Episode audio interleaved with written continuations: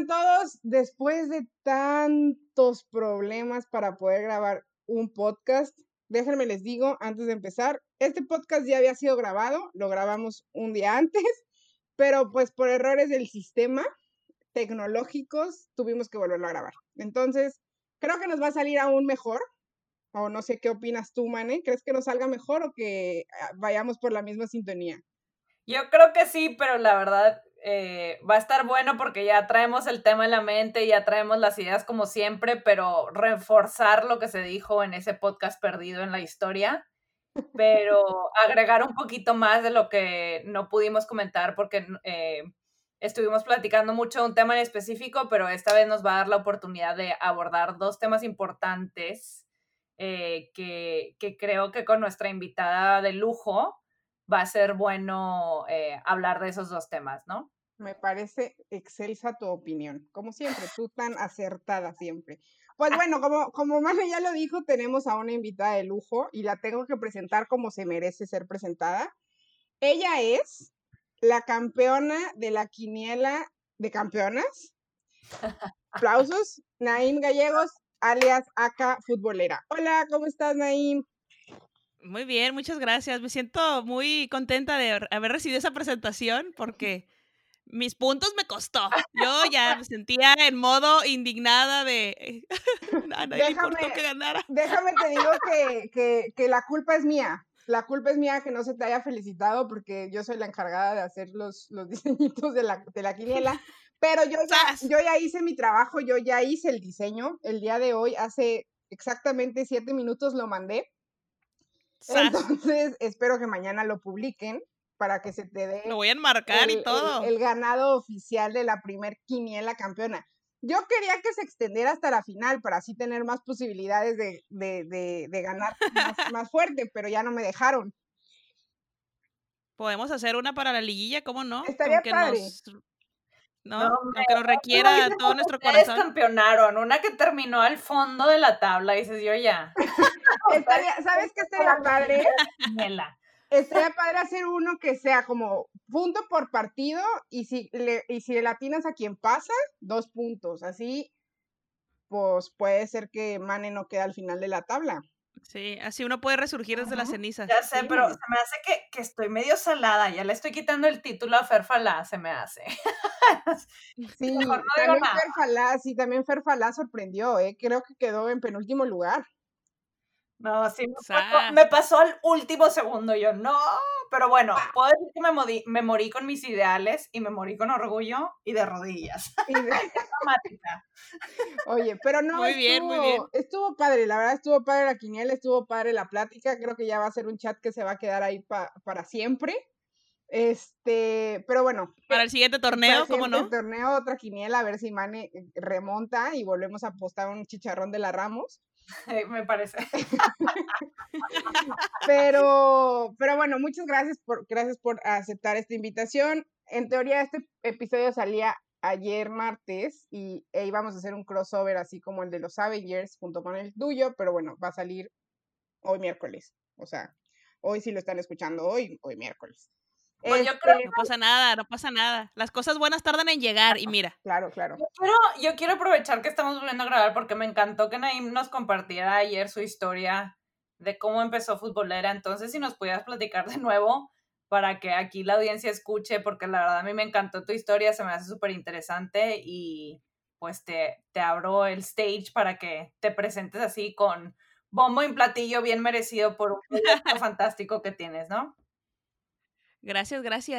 Pues yo empecé el proyecto de Futbolera hace poquito más del año, más o menos por estas fechas, si no me equivoco. Abrí la cuenta de Instagram, de Facebook, porque yo tenía pensado hacer un podcast para hablar de fútbol femenil, pero no sabía cómo grabar un podcast, no sabía qué micrófonos comprar, cómo lo podía editar y empecé como a averiguar. Y en lo que lo hacía, pues empecé como a meterme a publicar resultados, jugadoras a seguir y más que nada fue como... lo que yo estoy aprendiendo, lo que yo sé, seguramente hay alguien que no lo sabe y que lo puede descubrir, pero realmente lo que detonó el generar una plataforma o un medio que pudiera difundir esta información fue que yo no sabía que Kenti Robles tenía más ligas españolas que Hugo Sánchez, y en mi casa el fútbol es como una religión. O sea, todos en mi casa son futboleras y futboleros. Y para mí era como, a ver, me estás diciendo que el jugador más importante que tiene nuestro país, resulta que hay una mujer que ganó más ligas españolas que él. ¿Por qué nadie está hablando de esto? ¿Por qué no tenemos especiales de 2 horas donde están recorriendo la trayectoria de Kenti, donde están mencionando en qué año ganó cada una de esas ligas, con qué equipos fue? ¿Por qué nadie dice que jugó con el Barcelona, con el Atlético y que ahora juega en Real Madrid? Entonces, todas esas cosas que en ese momento Kenti todavía estaba con el Atlético, pues yo quería decirlas, yo quería platicarlas. Entonces sale lo del podcast, que originalmente lo iba a hacer con mi hermano, fue el que me dijo, oye, pues si nadie lo dice, pues ¿por qué no lo dices tú?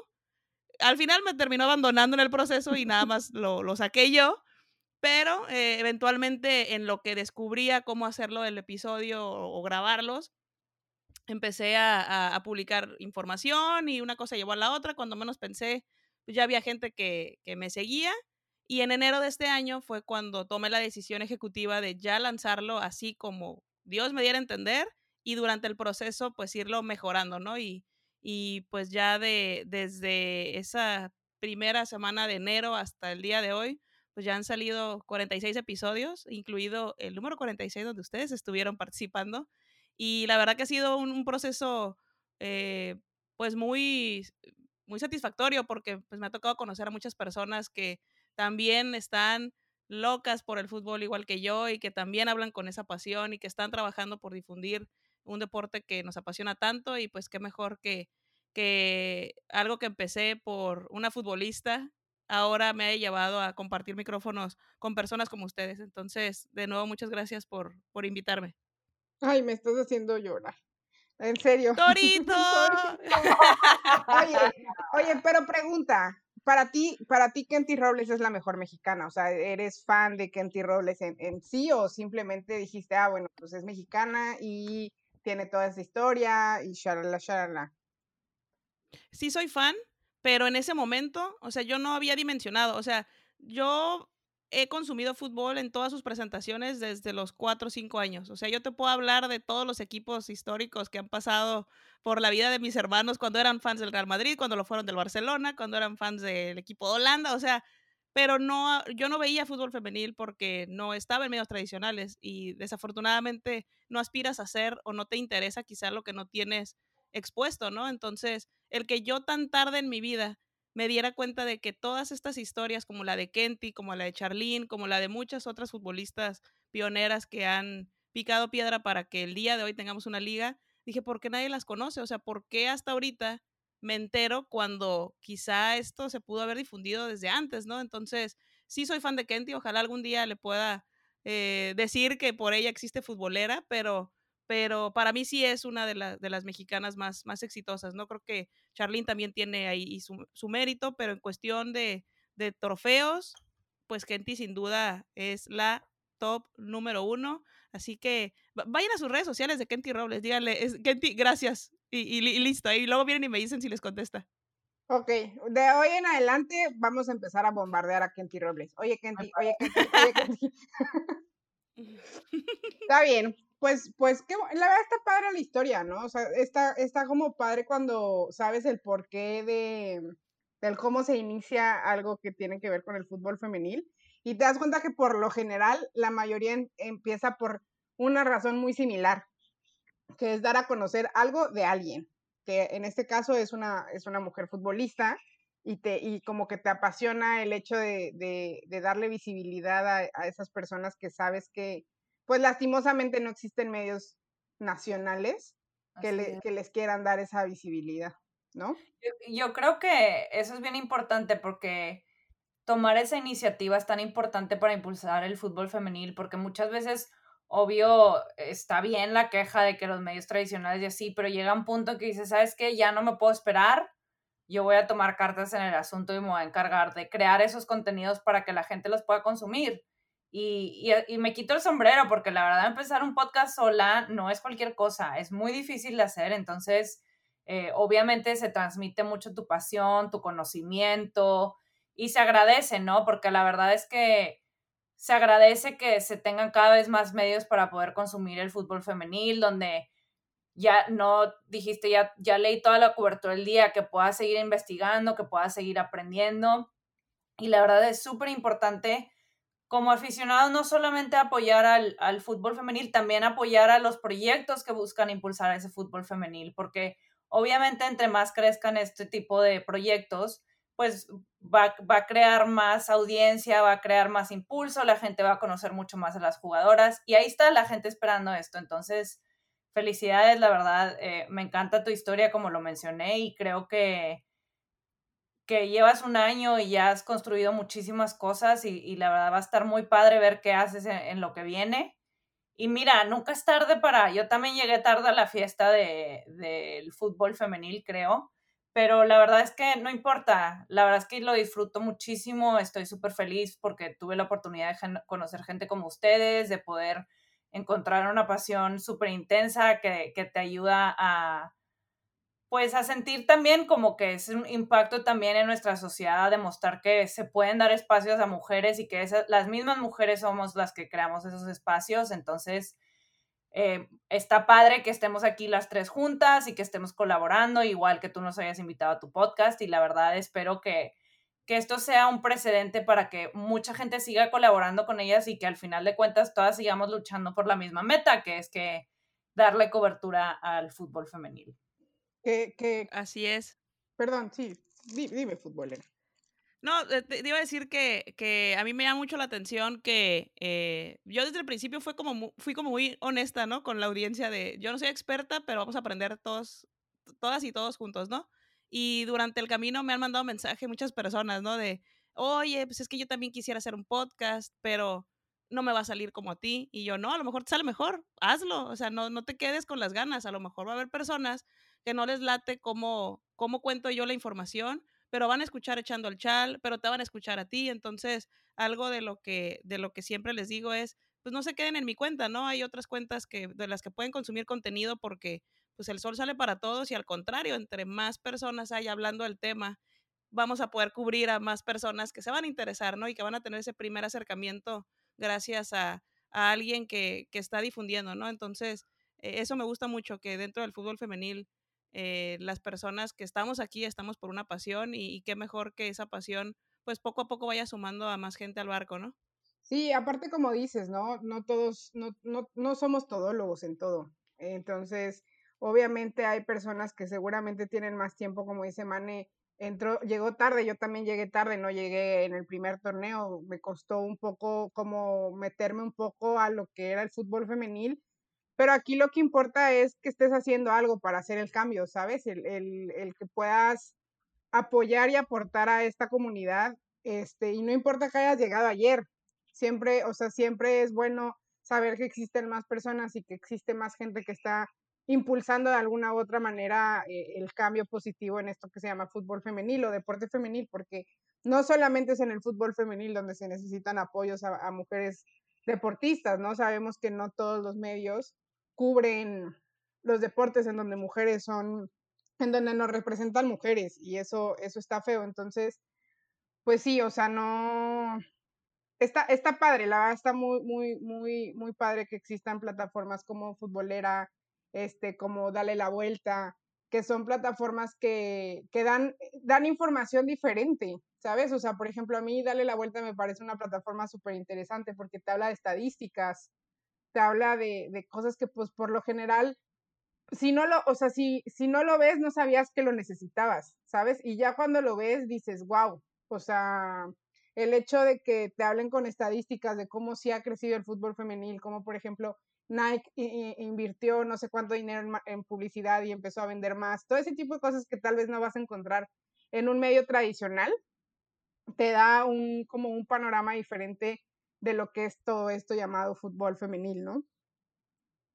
Exacto, y es a lo que iba, ¿no? De que no se queden con un solo lugar o con una fuente de información. Precisamente a Brenda, que es quien la directora de Dale Vuelta, la tuve en el podcast, ya la he tenido 2 veces, porque nos hemos agarrado hablando de fútbol y de la NWSL, y también es súper apasionada con el fútbol, pero ella aborda la situación desde otra perspectiva que se agradece, ¿no? Y creo que proyectos como ese siempre van a hacer falta y ayudan a tener una perspectiva diferente, y como bien dices, no todo es los resultados de los partidos, ¿no? Hay más información que tenemos que tener en cuenta a la hora de decidir o de discernir la información que se va a sacar a la luz, y pues qué bueno, ¿no? Que poco a poco ahí se vayan mostrando más opciones, y quien gana pues es la afición, que tiene bastante de dónde elegir. Exactamente, pero bueno, ya quitándonos nuestro lado poético y romántico acerca de lo bonito que son todos estos medios independientes y nosotros,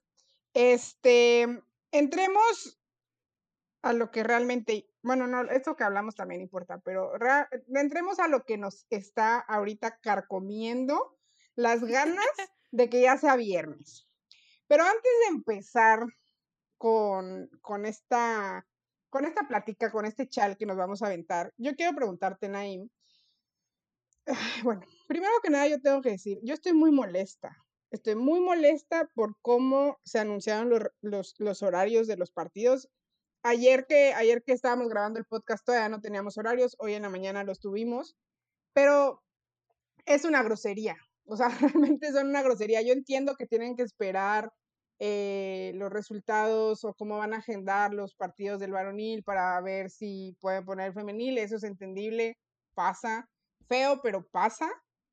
Pero ¿cómo se les ocurre poner un clásico como el América Chivas a las 10 de la mañana? Que a las 12 de la... a las 10 de la mañana para ustedes, 12 de la tarde para acá. O sea, la gente apenas está viendo que, no sé, o sea, cómo va a faltar el trabajo, qué va a decir en su trabajo, cómo lo va a ver.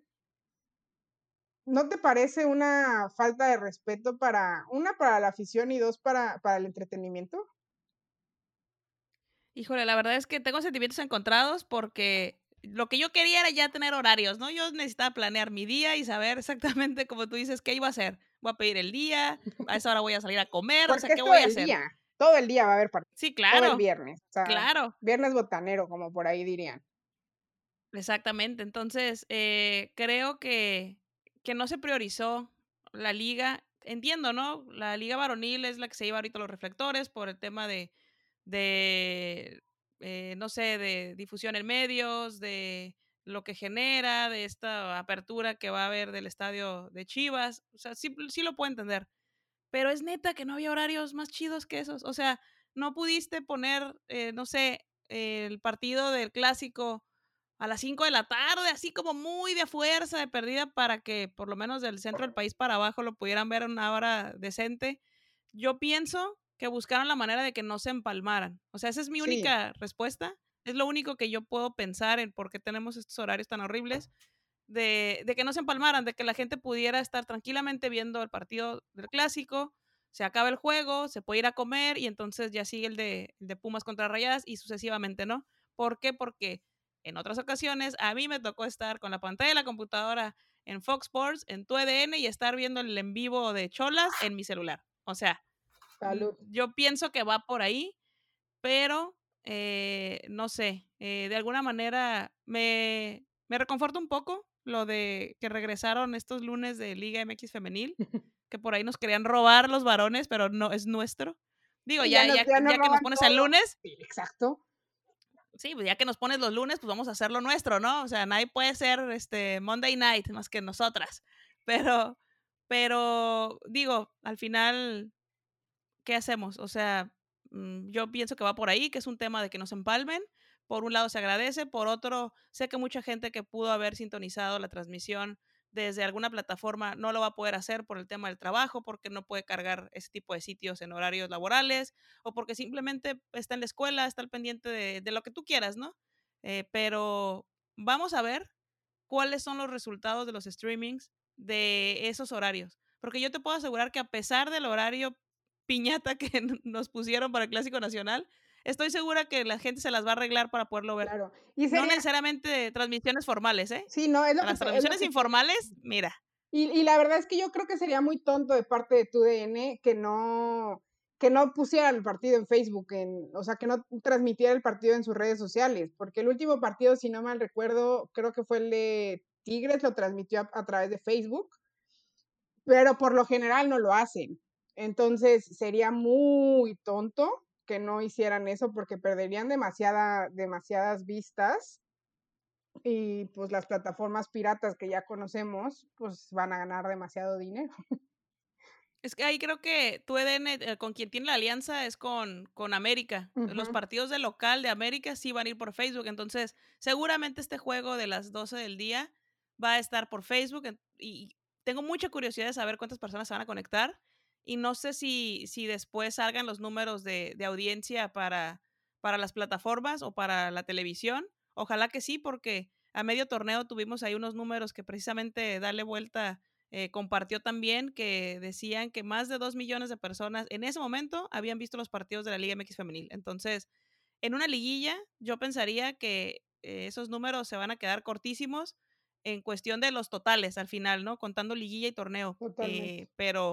Pero vamos a ver qué sucede. Totalmente. Mane, ¿tú qué opinas? Ya te vi con ganas de opinar.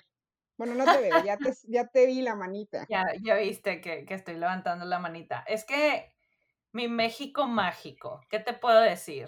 La verdad es que increíble que te tardes tanto en sacar un calendario que piensas que te estás tardando para poder sacar buenos horarios y luego nos das esto.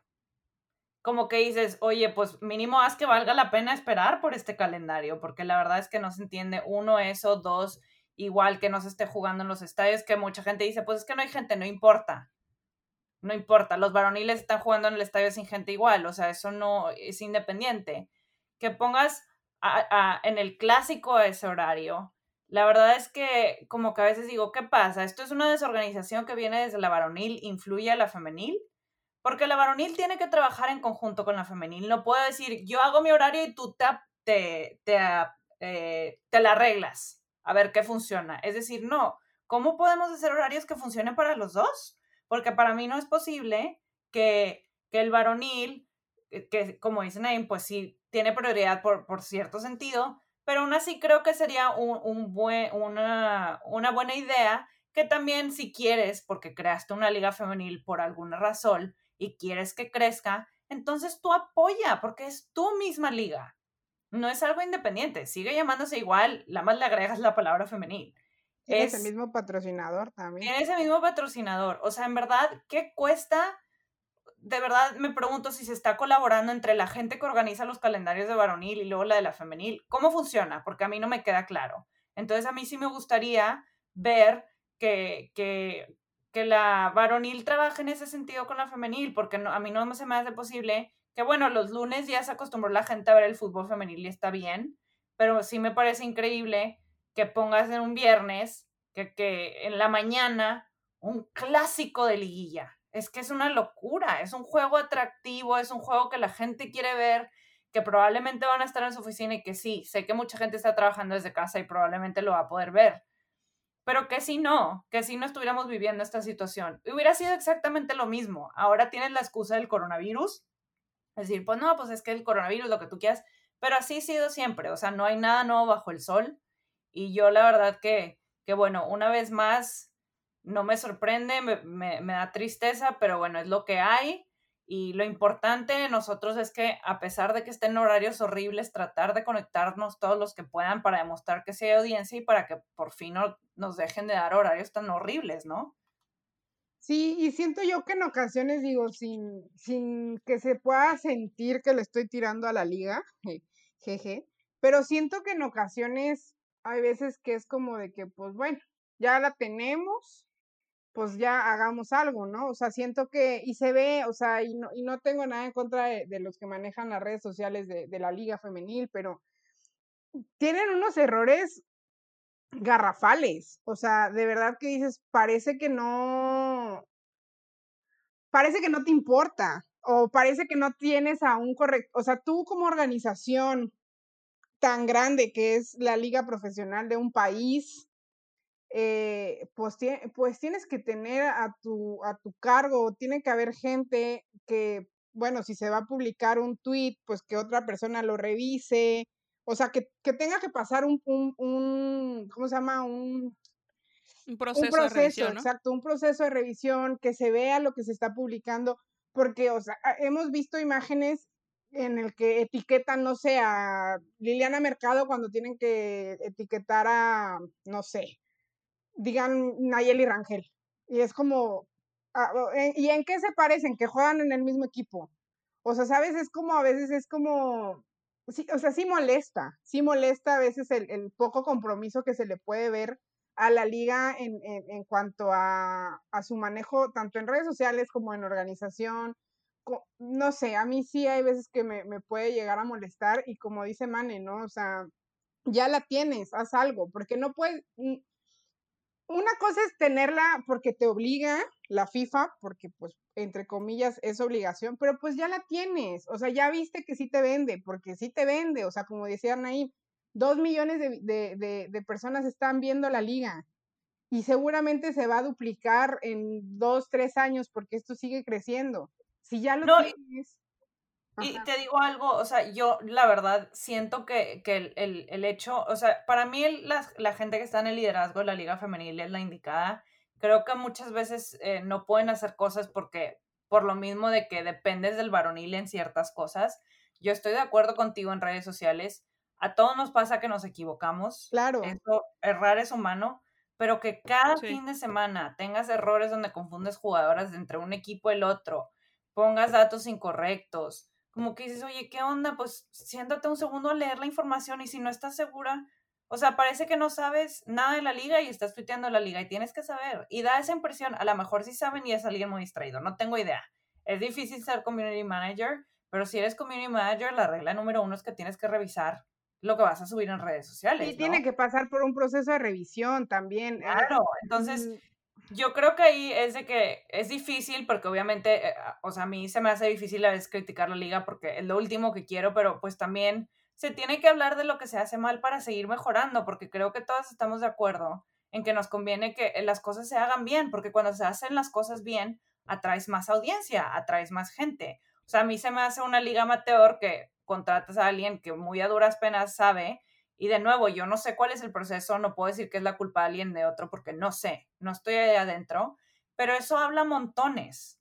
Lo que la gente ve en redes sociales habla, o sea, todo lo que quieras hablar, o sea, te dice muchísimo de cómo está la institución, y te digo, yo creo que tiene mucho que ver como esa relación que puede haber, o sea, si la FMF, qué tal maneja todo esto, o sea, ¿Cómo es el manejo? ¿Cómo se comunica la femenil con la varonil? ¿Tiene un impacto lo que haga la varonil con la femenil? La verdad es que a veces es difícil saber. Y te digo, yo respeto muchísimo a la gente que está al liderazgo de la femenil, las he escuchado, las admiro, sé que trabajan muchísimo y durísimo, y sé que se encuentran con muchísimas trabas en este proceso.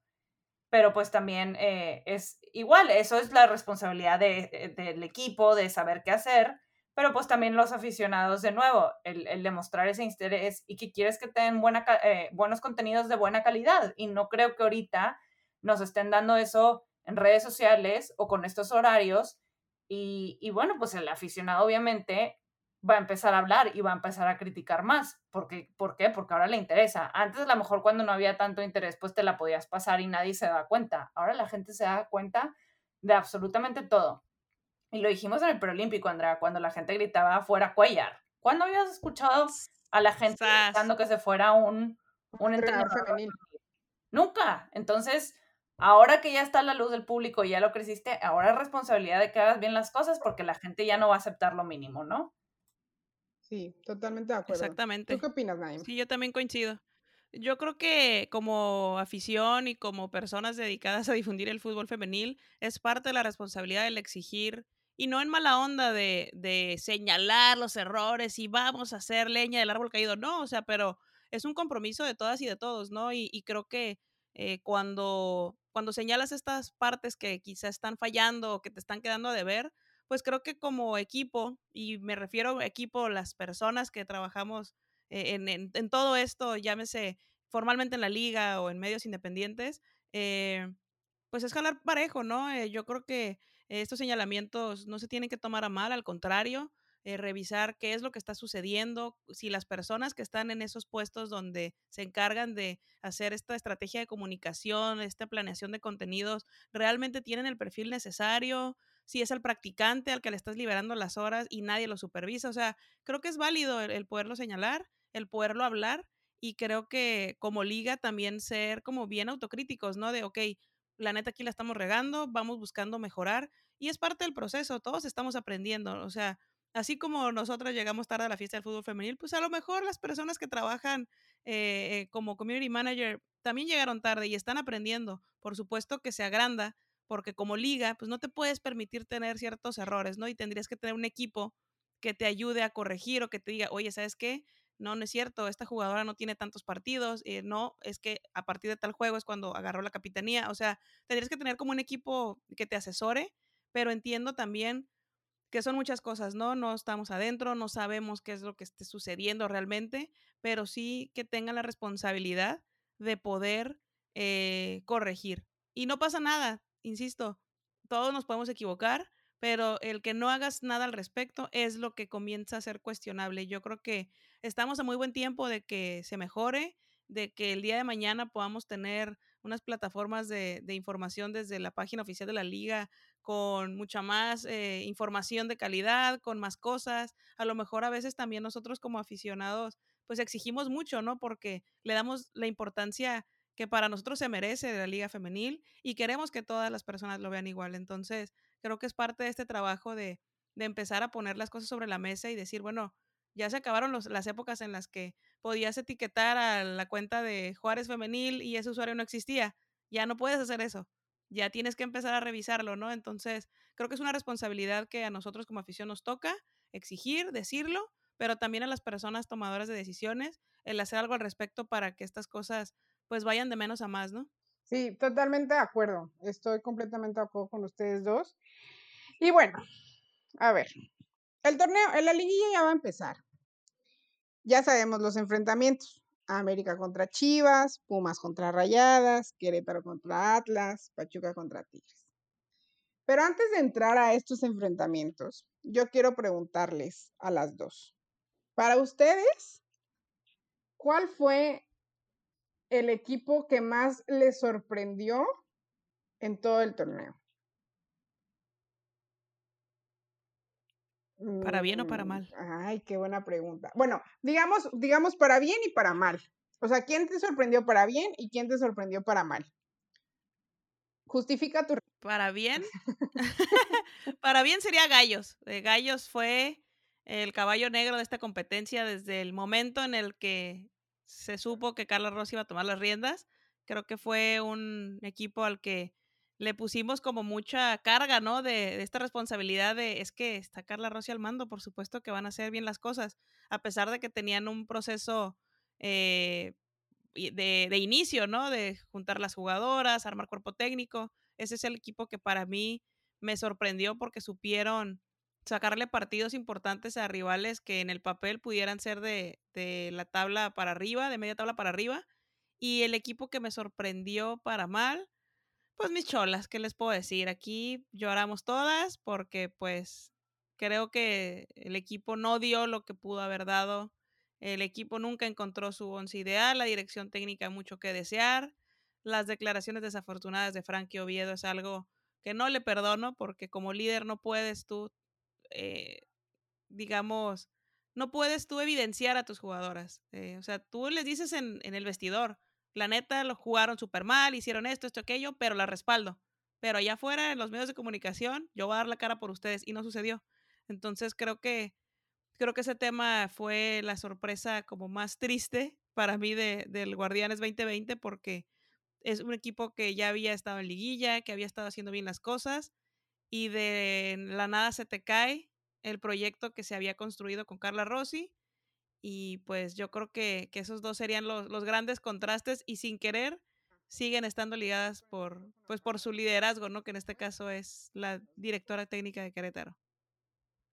¿Tú qué opinas, Mané? Yo opino igual. Pienso que la sorpresa grata fue Gallos. La verdad es que, sabíamos que con la llegada de Carla Rossi el equipo iba a levantar bastante, pero que diera resultados tan rápidos, la verdad es que sí es impresionante. Sobre todo porque no llegó con unos refuerzos que dijeras, trajiste el refuerzo de lujo. En realidad Carla Rossi fue tu ultra refuerzo de lujo. Hizo funcionar un equipo, les hizo crear una idea, juegan muy bien. La verdad es que los ves y gozas ver a Gallos jugar. se nota que están en completa comunión con la entrenadora y con su estilo de juego y con su idea. Y la verdad es que yo le aplaudo eso a Carla Rossi. Yo creo que eso es lo que más queremos para la Liga Femenil. Entrenadoras mujeres con la capacidad que tiene Carla Rossi. La verdad es que para mí está para más. Para mí ya ha demostrado 2 veces y en poco tiempo que ella tiene liderazgo suficiente para hacer funcionar al equipo que tú le des, porque sabe sacar lo mejor de cada jugadora, sabe hacerlas jugar, sabe darles confianza y las hace creer que pueden ganar. Y la verdad es que se vio mucho en este torneo cómo hicieron competencia. Me da muchísimo gusto que estén en Liguilla, de verdad es que está merecidísimo. Y me gusta ver a un equipo como Gallos, que a lo mejor nunca figuraba antes, estar dando la sorpresa, pero sobre todas las cosas, que esté jugando bien, que esté jugando bonito, que esté jugando atractivo. Yo creo que para mí la decepción, pues como bien sabrán, para mí fue el Cruz Azul. Yo tenía muchas expectativas muy buenas para el equipo porque empezaron muy bien. Empezaron con un calendario tremendo, con partidos súper pesados. Y yo creo que en esos partidos se les fue la gasolina. O sea, empataron con Tigres, casi le sacan el empate a Rayadas, le ganaron a Atlas 4-1. Entonces, y estaban jugando muy bien. Pero el problema es que cuando ya no, se te va el fondo físico, aunque tengas todo el talento del mundo, no va a dar, ¿no? Entonces, yo creo que eso es una cosa que tomará en cuenta el Cruz Azul la siguiente temporada, que se entiende por el tema coronavirus, que obviamente si no tienes los recursos necesarios para trabajar el físico y que estás en un tiempo de pandemia en donde estás inactiva por meses, pues es muy difícil recuperar eso, ¿no? Fue difícil para equipos que tienen todos los recursos para hacer eso. Pero de que el talento está en Cruz Azul, está ahí. Tuvieron buenos refuerzos, tuvieron un gran inicio de temporada, fueron de más a menos. Y yo creo que para mí es una decepción. O sea, en realidad es decepción porque yo esperaba ver mucho más. Yo pensaba que Cruz Azul iba a llegar a la Liguilla, pero aún así creo que sigue siendo un gran equipo. Por eso seguía apostando por ellas en la quiniela. Y de nuevo, yo creo que es trabajar ese fondo físico y confiar que la siguiente temporada pues hay que volver a luchar por esa Liguilla y que ojalá no les toque un calendario tan ingrato, ¿no? Y bueno, pues de Xolas, pues ya he hablado tanto de ellas en el podcast, ya las traigo como piñata, pero Naim ya dijo pues lo que tenía que decir. Entonces, lo que Naim dijo por 2. Para que le más leña al fuego. Entonces, ¿tú qué opinas, Andrea? Fíjate que pues lo que ustedes 2 dijeron por 2. O sea, creo que para mí el equipo que me sorprendió para bien fue Querétaro. Realmente, pues ya lo dijeron, ¿no? Creo que Carla Rossi, torneo tras torneo, ha demostrado que tiene la calidad. Y como dicen, o sea, sí tuvo buenas contrataciones, pero el equipo que armó Carla Rossi prácticamente fue equipo, o sea, fue una directiva nueva, fueron jugadoras nuevas, y fue muy... se vio muy pronto la mentalidad que ella tenía y cómo la agregó al equipo de Querétaro, ¿no? Siento yo que Querétaro fue un Querétaro completamente diferente al pasado y se notaba la mano de Carla Rossi. Las jugadoras se veía cómo sabían jugar, cómo sabían cómo moverse. Se veía esa idea de fútbol que en muchos equipos femeniles todavía siento que a veces falta. Y la verdad para mí lo que hizo Carla Rossi con Querétaro y lo que va a hacer, porque seguramente, o sea, si esto es un proyecto a largo plazo, no les sorprendería que seguramente en un año o 2, igual podemos estar hablando de Querétaro campeón, ¿no? Dudo que este torneo le alcance, pero sí creo que si es un equipo, si sigue siendo igual de sólido, podría ser uno de esos equipos que podrían estar peleando constantemente por el título si siguen con este paso, a mi parecer. Otro equipo que la verdad a mí me sorprendió para bien, a pesar de la cantidad de goles que les metieron, fue Mazatlán. Yo veo a un Mazatlán que no sé, digo, tiene un año, no tiene ni el año en la liga y tiene, no sé, tiene una directora deportiva, se ve que tiene una idea, que seguramente todavía falta mucho para Mazatlán, pero hay equipos que dan 3 años en la liga y ni siquiera tienen una directora deportiva. No se les ve esas ganas de hacer que su equipo parezca profesional. Y creo que Mazatlán, a pesar de todo lo que tiene en contra, estuvo a nada de descalificar a Pachuca, a nada. O sea, en la última jornada bueno, en la penúltima jornada fue que se decidió, pero para mí, si Mazatlán hubiera descalificado a Pachuca, hubiera estado increíble, ¿no? Más por lo que hizo Mazatlán que por lo que hizo Pachuca, porque para mí Pachuca ya necesita un cambio. Ya creo que Eva Espejo no está, pues no sé, pero ya aburre ver a Pachuca. Creo que Pachuca se ha convertido en esos equipos en los que pues ya no es divertido verlos. Creo que ya no es ese Pachuca que estuvo en la final contra Chivas, que se veía un fútbol bonito, un fútbol que te daba, no sé, te daba gusto. O sea, Pachuca elimina a Tigres en el primer torneo, se veía un Pachuca fuerte, y este Pachuca no lo veo como con esa idea de juego que tenía. Y bueno, Pachuca es uno de los equipos que me decepcionó, y como tú dices también, Xolas y Cruz Azul. Cruz Azul me decepcionó más por la manera en la que se cayó, porque Xolas estuvo caída, bueno, estuvo en el piso todo el torneo, ¿verdad? Entonces, pues, estás decepcionada, pero pues ves que no hay forma de levantarlas, ¿no? y es feo. Ajá, no hay para dónde, pero dices, bueno, está bien. Pero Cruz Azul empezó muy bien y literal fue en caída libre. O sea, no, fue en caída libre y nadie las detuvo. Entonces, ojalá y cuando hayan caído haya un trampolín o algo así para ayudarlas a impulsar para el siguiente torneo. A mí me parece que Rogelio Martínez ya no debería continuar en el equipo. No sé qué puedan pensar ustedes, pero no se te puede caer un equipo así. Digo, sabemos en el podcast que grabamos ayer que no sé. Un minuto de silencio por ese podcast. Lo decía, ¿no? Que no puede ser que Cruz Azul, que en teoría está respaldado por uno de los equipos más caros del fútbol mexicano, no te dé las herramientas para que tengas futbolistas con un trato profesional, ¿no? Entonces, pues para que Cruz Azul creo que pueda rendir frutos y pueda verse como un equipo, porque lo es, tiene muy buenas jugadoras, pero para que te puedan completar los 90 minutos de un torneo jugando bien, les tienes que dar todas las herramientas para que funcione. Si no se las das, pues va a estar bien cañón que lo hagan, ¿no? Coincido. Ahí me gustaría abonar en la parte de lo de Tuzas, porque si bien sí fue un equipo que vino de más a menos, o sea, fue como aflojando un poco, también hay que decirlo, Tuzas quizá no tiene tantos reflectores y por lo tanto no se le hizo como mucho eco, pero Tuzas empezó el torneo con lesionadas, o sea, la misma Viridiana Salazar, Monio Campo, por ahí tuvo 2-3 jugadoras que durante el torneo se cayeron, que ya no pudieron estar por procesos de lesión y rehabilitación, entonces a lo mejor no están tan en el foco como para asumir esta parte de las jugadoras que les hicieron falta. Y también creo que cuando hablamos de Tuzas, siento que las ponemos en el mismo lugar que a veces Rayadas y Tigres, por mencionar a los equipos que tienen mayor poder económico, pero que no se nos olvide que Tuzas está pensando en un mediano y largo plazo. No digo que por eso tengan que ser mediocres y no tener resultados, pero si leemos muy bien como el contexto de por qué Tuzas está teniendo estas campañas, no olvidemos que ellas están enfocadas en generar futbolistas, justo como lo hacen en la categoría varonil.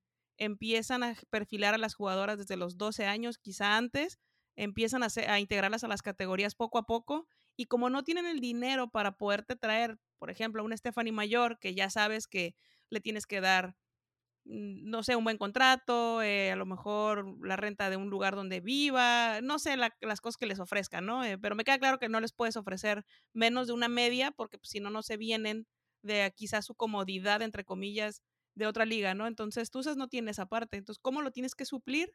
Generando futbolistas que a lo mejor ahorita todavía no están listas, pero que en 2 años o en 3 van a ser las jugadoras que te van a romper la liga y que van a ser jugadoras de 17 y 18 años. Yo siento que para esa tarea de poder hacer un desarrollo integral de las categorías y poderlas manejar como para que puedan rendir en todos sus niveles, sí creo que Eva Espejo es la indicada por esta trayectoria que tiene.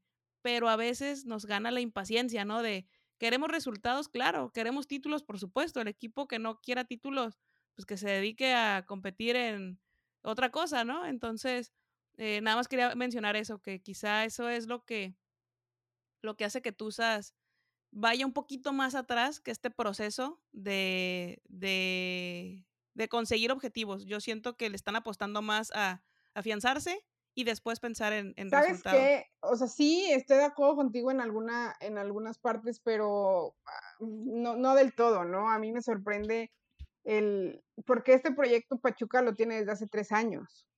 Y en lugar de poder ver a un Pachuca que digas, wow, va en incremento, wow, sus jugadoras, que sí tienen muy buenas jugadoras, no vamos a decir que no, pero creo que Pachuca ha venido menos a más en los últimos, en los 3 años. O sea, no sé si nos eclipsó su primer torneo, su segundo torneo también fue un torneo muy bueno, pero no veo al Pachuca que era en el primer torneo. O sea, no lo veo ni cerca de lo que era. Y capaz sí, capaz es porque están creando nuevas jugadoras y capaz sí, pero pues también Tigres está haciendo lo mismo. Digo, ha traído refuerzos muy caros, pero tiene a sus canteranas y ves que las canteranas en ocasiones le sacan la chamba a Tigres. Entonces, yo veo, digo, sin comparar obviamente, porque las comparaciones siempre son muy malas, pero para mí, a mí sí me preocupa la situación que le veo a Pachuca. No sé cómo va a ser el siguiente torneo, pero ya no se ve ese fútbol espléndido que tenían, a mi parecer.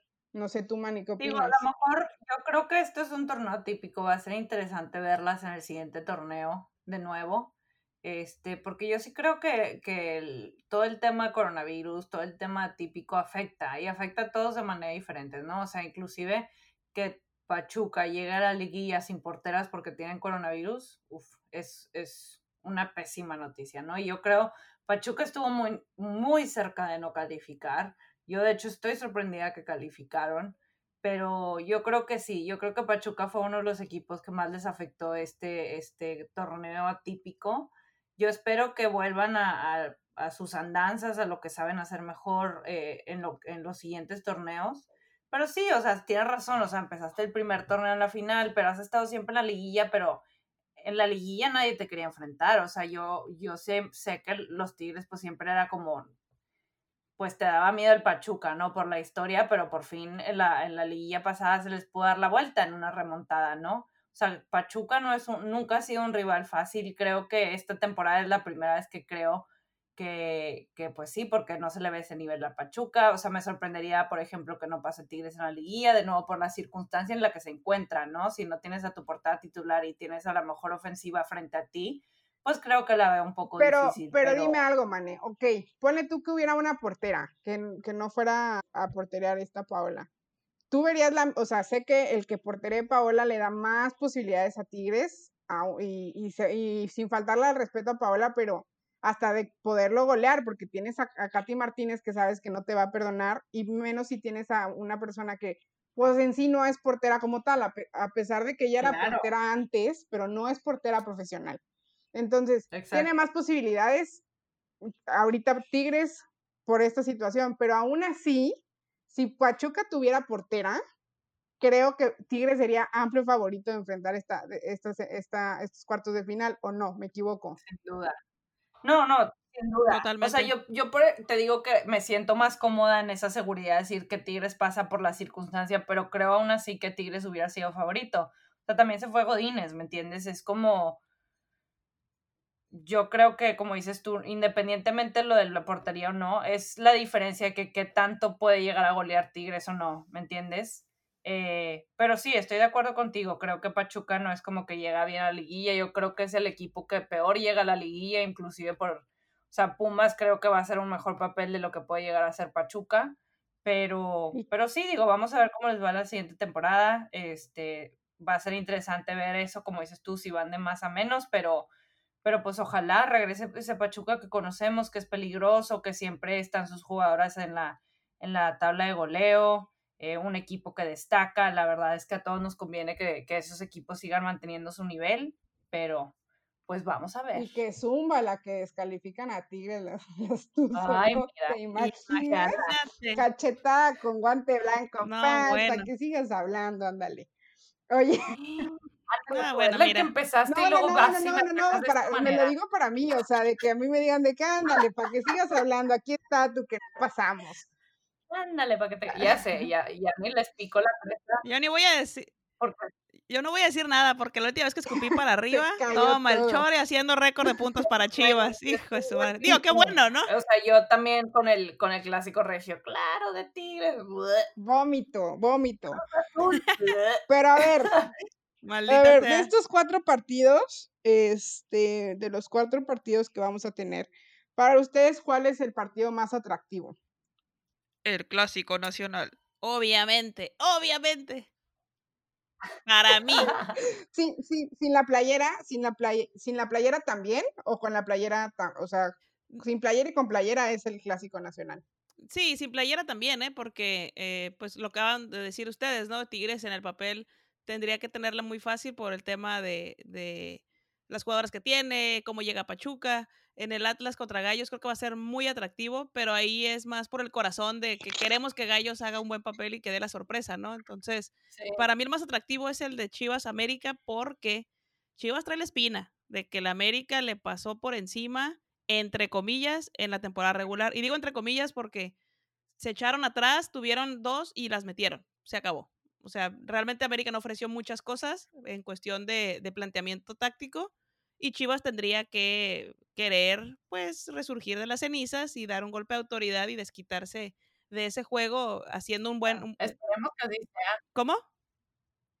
Esperamos que así sea, porque Chivas está para mucho más con ese equipo y con esa temporada. Claro, yo creo que ha sido una temporada súper buena para Caro Jaramillo, se identificó súper rápido con el equipo, digo, aparte de que ella ha dicho que siempre ha sido chivermana, pero entró muy bien en el sistema de juego de Chore, pues ni hablar de María Sánchez, Licha y Norma Palafox, que tuvieron ahí su buena conexión. Yo espero que esa conexión regrese, porque Licha ya regresa para el partido contra América, el Chore también. A Chore, pues con el tema del coronavirus no pudo estar en el banquillo, eso le pesó muchísimo a Chivas en los 2 partidos anteriores. Entonces, creo que Chivas va a salir con la espinita de que no ganó el Clásico Tapatío y no ganó el Clásico Nacional. Entonces, la mejor forma de demostrar que el equipo está para grandes cosas es empezar por eliminar al América, y esos partidos ya los hemos visto cómo se han jugado, así que no se sorprendan de que sea un juego que nos tenga ahí a 20 uñas de la silla, porque va a estar muy interesante. Oye, Mané, una pregunta. Dígame. ¿Tú crees que América le tiene miedo a Chivas ahorita? O sea, sabiendo que ya regresó Licha Cervantes, que seguramente va a jugar de titular. ¡Que amarra navajas! Pregunto. Yo creo que no, no tiene miedo, pero es peligroso que no tenga miedo, ¿sabes? O sea, creo que traen la confianza del clásico como debe de ser, pero no dieron su mejor versión, como dijo Naim. O sea, aprovecharon errores de Chivas y mataron los goles y para atrás. Yo creo que con Renata, obviamente Renata es una portera con muchísima personalidad, con mucho liderazgo, que va a estar ahí, que va a tratar de sacar el resultado, pero Chivas ahorita es mejor equipo que América, sinceramente. Y yo creo que Chivas tiene que jugar con esa mentalidad de que puede que la América llegue un poquito confiadas, ¿me entiendes? Porque obviamente cuando vienes de ganar un clásico, pues traes... que es lo que yo también creo que pasó con Tigres y Rayadas. Cuando tú agarras el papel de favorito, le quitas una presión tremenda al otro equipo, que dices, pues no tengo nada que perder, porque si pierdo la gente lo esperaba, pero si gano, pues voy a dar mucho de qué hablar, ¿no? Y yo creo que la verdad es que a mí me sorprendería muchísimo que Chivas no pase. Qué bueno que esa pérdida fue en el clásico de temporada regular. Espero que hayan aprendido los errores, que ese tipo de errores no los puedes cometer nunca, sobre todo en equipos en juegos que son clásicos o liguilla, y en la liguilla no hay absolutamente ningún margen de error. Entonces, sí. Blanca Félix vas a tener que estar bien trucha, todas van a tener que estar bien pendientes y que no se les vaya ninguna, porque la América va a ir y tratar de aprovechar esos errores de nuevo, pero con el regreso de Licha y todo, esperemos que sea el Chivas de siempre, ¿no? Entonces, de nuevo, me sorprendería, pero bueno, ya he visto que me he sorprendido muchas veces esta temporada. No, Mané, que no te sorprenda este partido. No, queremos que salga así como tú dices.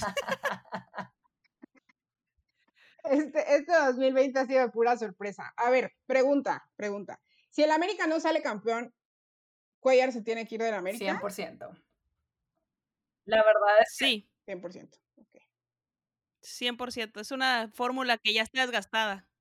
Y aparte está jugando bien ratonero, el América no merece jugar ratonero, no tiene la historia de la institución y la calidad de las jugadoras. O sea, yo cuando fue el juego contra Tigres me decepcioné muchísimo cómo salí a jugar, literal saliste a no ser goleado. Uh-huh. Y el América no puede hacer eso, discúlpenme, pero tienes un equipazo, eres una institución importante en el fútbol mexicano y creo que si el América renueva y corta esos lazos con el viejo estilo del fútbol femenil, con las que echó raíces y que controla mucho, muchas cosas que no sabemos, yo creo que es hora de ya decir adiós y buscar sangre fresca, ¿no? Totalmente. Ahí también creo que hay que ser justas y mencionar que para el partido contra Tigres, América era todavía un hospital ahí en Coapa, entonces tampoco es como que tenía mucho de dónde tomar su planteamiento. Sin embargo, un equipo como América que te trajo a su tope de extranjeras que podía tener, o bueno, más bien mexicoamericanas, no tendrías que tener problema con un equipo alternativo. Entonces, yo también creo que los partidos de ese torneo de América no fueron los mejores. El sistema de juego de Cuellar ya es una fórmula que tendría que haberse reinventado. Y la prueba fue ese partido contra Tigres, el partido contra Chivas, otros juegos que tuvo donde le costó mucho trabajo el poder tener pues un estilo como con más competencia. Pero vamos a ver si América se atreve a deslindarse de Cuellar, porque nos guste o no, Cuellar está súper arraigado y apalabrado con mucha gente importante del fútbol.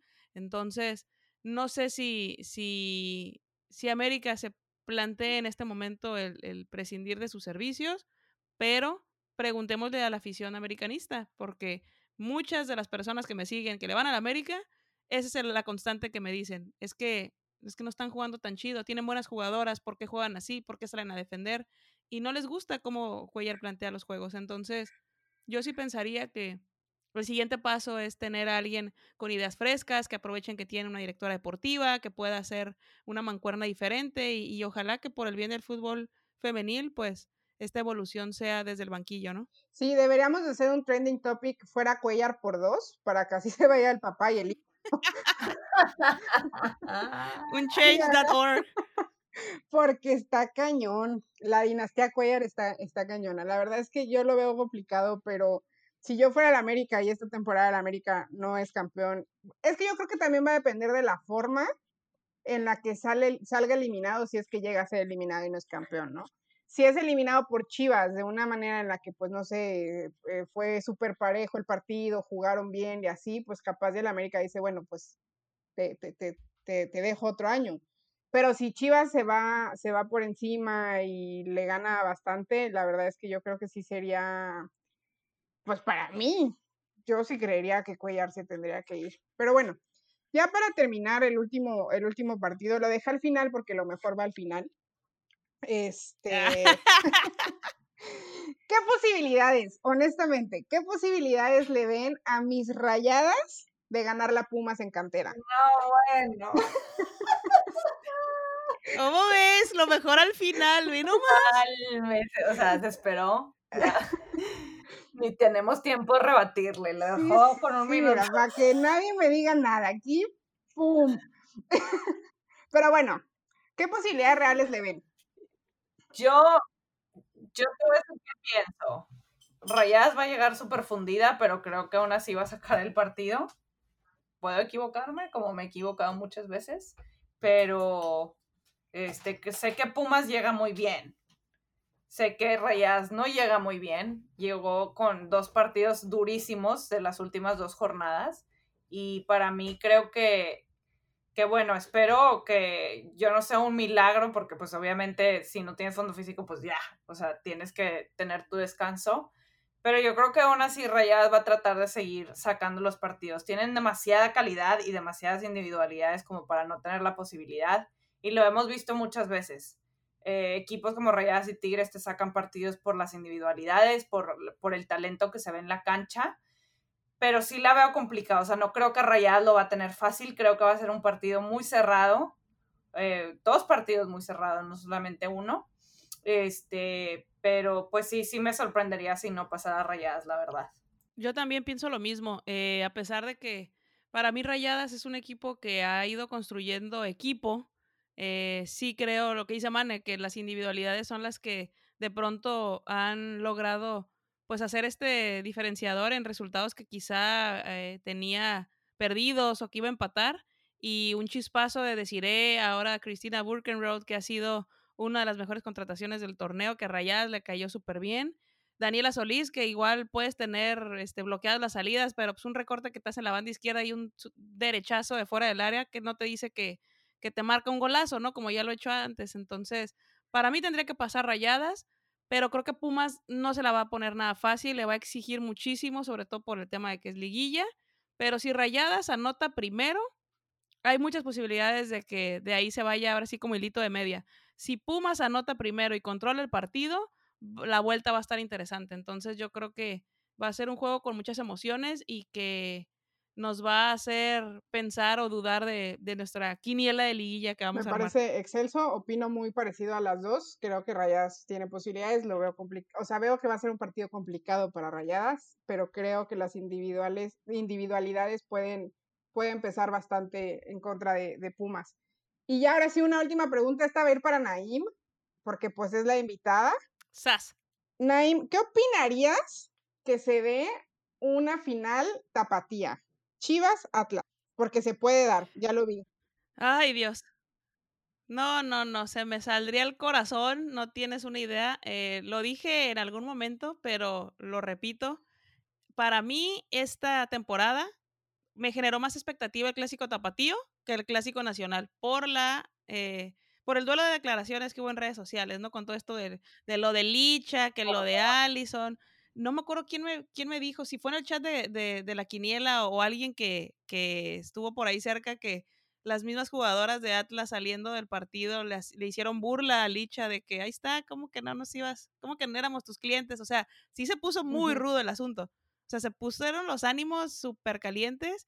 No quiero imaginarme lo que sería una final tapatía. Para mí sería un sueño el poder tener un partido de ese nivel en una final, y creo que sería un partido muy emocionante porque Chivas tendría que salir a buscar como esa espinita, quitársela, y Atlas pues no va a poner las cosas fáciles porque tienen a jugadoras muy importantes que han demostrado que están para grandes cosas, empezando por Allison, pero sin demeritar a las demás. Ana Gaby Paz también ha dado unos encuentros bárbaros, entonces para mí sería como la cereza del pastel, o sea, de que no hay equipos regios, el torneo esté para equipos que dieron un muy buen torneo, pero que nos salimos como de estas opciones, pues no sé si llamarle clásicas o que han estado en esta constante, ¿no? De que tienes a los equipos del norte ahí disputando finales, entonces para mí sería una excelente forma de cerrar un gran torneo lleno de sorpresas, pero vamos empezando con ganar ese clásico nacional para ver de aquí qué sucede, y no hay que descartar a Querétaro porque, insisto, si Querétaro gana, ya tenemos ahí nuestro caballo negro que se va, pero a galope, ¿eh? Entonces la moneda está en el aire, yo no quiero anticiparme, en el papel luce muy sencillo, pero pues los juegos se tienen que jugar. No, va a estar bueno el Atlas Querétaro. Para mí ese es el juego más atractivo de la jornada, sin duda. Sí, para mí también. Para mí yo creo que el Atlas Querétaro, por todo esto, ¿no? Por todo lo que hemos hablado, y también obviamente el Chivas América, pero voy a ponerle una atención especial al Atlas Querétaro, porque aparte me va a romper mi corazón, porque van a descalificar a uno de mis caballos negros. Pero bueno, ya para terminar, les voy a decir los horarios de los partidos. El viernes se van a jugar todos. Empiezan con el América Chivas a las 12 de la tarde de tiempo de México, 10 de la mañana tiempo del Pacífico. Pumas Rayadas juega a las 3:45 de la tarde, o sea, a la 1:45 de allá por Tijuana y Los Ángeles. Querétaro y los Atlas, ¿eh?